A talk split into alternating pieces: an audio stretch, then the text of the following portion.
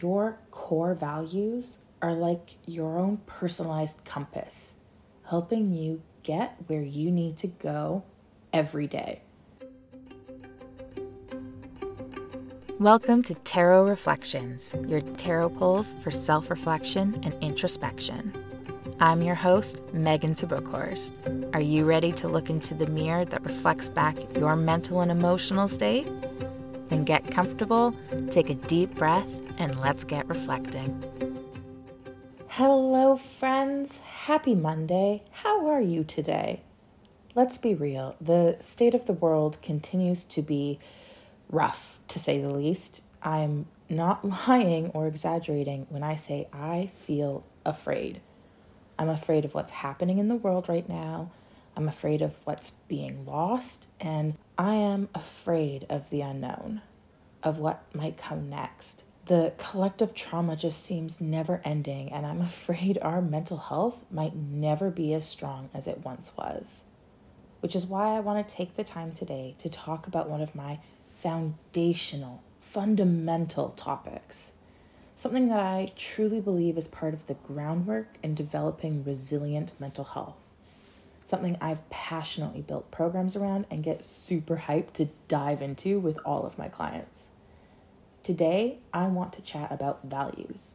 Since I began life coaching in 2014, I feel like values have become a little more mainstream and better understood than they once were we see businesses and companies talking about their values far more often and in more public spaces than just an about page or an annual review. So you're probably listening to this right now and saying to yourself, values? Yep, know those, got them. But because I can't help myself and love a good definition, Values are understood as the beliefs and principles that are viewed as important in how we live, work, and play. They can range from more concrete ideas like wealth and religion to things that are a little more abstract, such as authenticity and curiosity. We can adhere to different values at different times and under different circumstances. The values I follow in my workplace are slightly different than the values I engage with in my home the values I connected with in my teens aren't the same as the values I'm feeling in my 30s. But our core values, our fundamental beliefs and guiding principles that dictate our behavior and help determine our choices, those are the values that are going to show up in all aspects of our lives. And they are slower to change they tend to stick with us and shift when we're experiencing major life transitions. Your core values are like your own personalized compass, helping you get where you need to go every day. And we all live by a set of core values, whether we're aware of them or not. For some of us, we can clearly identify what these core values are and what they mean to us. But for most, they are driving our actions via our subconscious, and we tend to not intentionally reflect on them whenever we're faced with a decision. But by moving our core values from our subconscious to our conscious, aware, present brain, we can make choices with confidence. When you're aware of what your core values are and what they mean to you, the path ahead of you looks a whole lot clearer. And when you have a deeper understanding of your core values, you can better recognize when you're living out of alignment with them. When you're engaging in activities that go against your core values for whatever reason. Because that can happen. We can fall out of step and take a path that doesn't align with our guiding principles. And that is why knowing your values is, in my view, a foundational element to strengthening your mental health because living out of alignment with your values can start a chain reaction that includes experiencing mental health challenges, triggering depression or anxiety, and a whole host of experiences that will harm your overall mental well being. The better connected we are to our core values, the faster we can recognize when they're missing in our lives or when a choice presented to us doesn't match with them. Do you know what your core values are? Can you easily identify and explain your guiding principles and beliefs? I'd love to hear all about them. Slide into my DMs on the gram and let me know what values you live by. So, for this week's reading, the message the universe brings to us is through the King of Wands. With the King, this could be a message that is specifically for you, or he could be representing someone in your life. As you hear the message, listen to your gut, your intuition, to feel who this message is applying to and what you need to do with it. Our king is a pretty happy guy and in a good place in life. He's got a little mystery to him, a little twinkle of charm in his eye, and he has a way of bringing people in and uniting them under his vision for the bigger picture. And he's gonna work his tail off to make that vision come to life, with the support of his people, of course. His vision is one full to the brim with creativity and brilliance but it's not a reckless or rudderless creativity.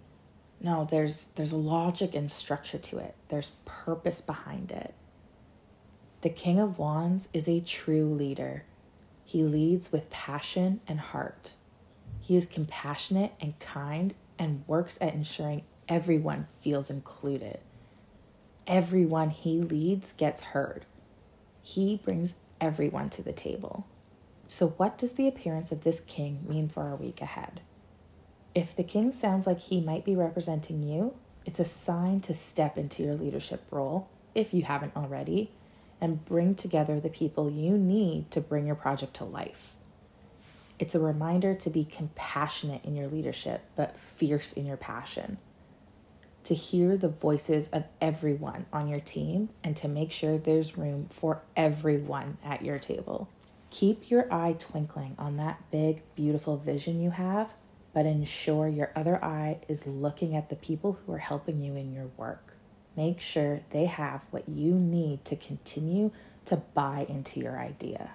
If the king is more likely representing someone you know, it could be a call to join him in his vision and follow his leadership, to learn from the vision they're driving towards, to bring your talent to the table Remember, a true king wants to hear your voice, so don't hold back from sharing it.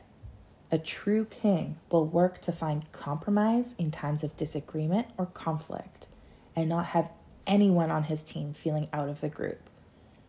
If your leader stops following these principles, he may not be the king you were looking for. I feel like it should go without saying, but I've been proven wrong before. I use male pronouns when talking about the King of Wands or any other king card, but the reading in the message could apply to anyone regardless of gender. Your king could be a man just as much as they could be a woman or non binary. Finally, our message for mental resiliency is from the Hierophant. I'll be honest, this is a rare card for me to pull, so I'm exploring a bit of a new space with you. A Hierophant is an old, old school term for a priest. Back in those days, a priest would be thought of as a community leader, a mentor, or a guide. This is a call to seek guidance from the mentors and teachers in your life, who you regularly turn to and trust. Speak to them, share your struggles, and ask for their insights and wisdom. Seek someone to point you in the right direction. But then you have to take their advice follow their guidance, move forward in that direction. So be wise with who you turn to this week, who you call a mentor. That's everything from me this week, folks. As usual, you can find me on Instagram at Megan Mentally or on TikTok at Tarot Reflections Pod.